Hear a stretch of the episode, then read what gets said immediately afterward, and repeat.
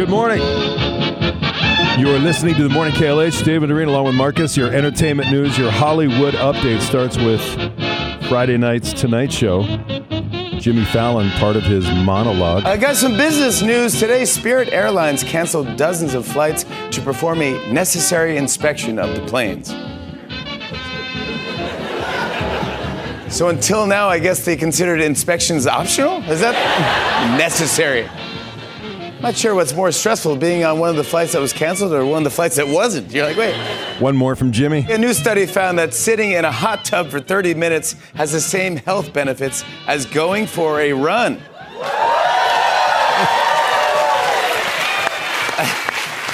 that that is according to the new head of the CDC, Dr. Tommy Bahama. then we go to Saturday Night Live. Colin Jost, part of the weekend update. Van Leeuwen Ice Cream is introducing several new flavors, including Kraft mac and cheese, kettle corn, and dill pickle. Yo. And if any of those flavors sound good to you, uh oh, you're pregnant. and one from Michael Che. This week, the WNBA finals were won by the New York Liberty. I'm kidding. Vegas beat them in four, you phonies. You didn't see that game. How funny was that, though? Nobody knew. Nope. One more from Colin Jost. He's actually referring to a clip we had last week. A woman complained online about a date in which a man snuck out of the restaurant and stuck her with the bill after watching her eat 48 oysters. And like you, I was completely on her side until the words 48 oysters. Dwayne The Rock Johnson recently came home and found that someone had rearranged a sign. See, he had balloons out of his front door. On his front door was a birthday party for Lana, and The Rock put up Lana Party. Okay. Lana Party. Okay. And someone had taken the word Lana and reversed the letters. Uh, you can do it in your head. Uh huh. The Rock blames Kevin Hart. Well, I come home and some sick decides to take the sacred birthday letters that I put out make, and make this. Whoever you are, if I find you, I'm going to have words with you. You, what a filthy animal. Mm-hmm. Mm-hmm.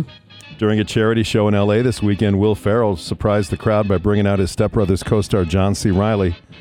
They broke into a song called "Boats and Hoes." Mm-hmm. I want to bring out a special friend, a dear friend some might even call him a brother. Huh. Dale Doback. You all know him as Mr. John C. Reilly. Okay.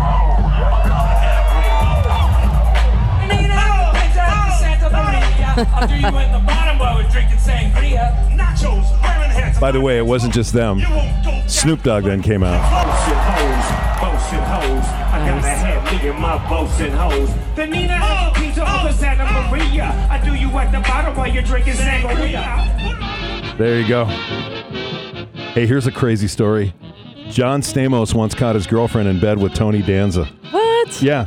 In his new book, John Stamos reveals that when he was dating a model and actress named Teri Copley in the 1980s, and now you're going to Google her to yeah, look right. her up, she cheated on him with Tony Danza.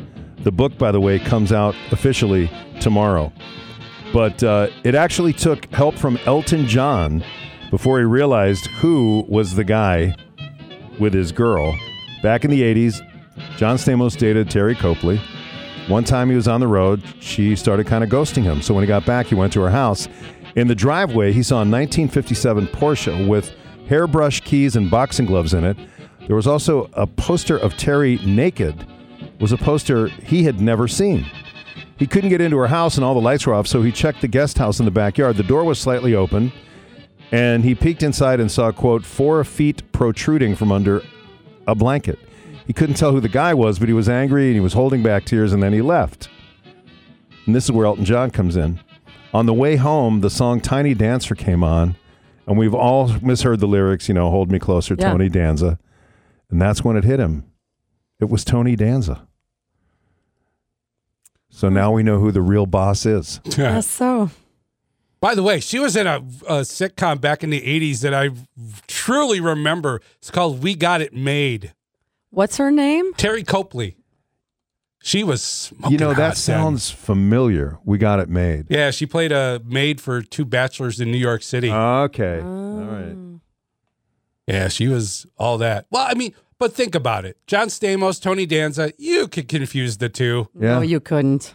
Well, why? you who's- might be able to, but no. John Stamos way hotter. Way hotter. Okay. Well, not to her apparently. I apparently. guess not. And Taylor Swift, the Eras Tour, number one in the domestic box office proceeds this weekend, $32.4 million. Killers of the Flower Moon took in $23 million. Cindy and I went to see that on Saturday when it was raining really hard. Yeah, how long is that movie? Three and a half hours. How was it?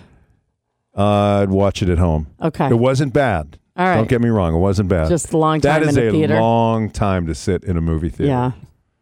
Even with those really nice, luxurious seats at the Well, Marcus. it's easy to fall asleep with those. No, trust me. a couple of times.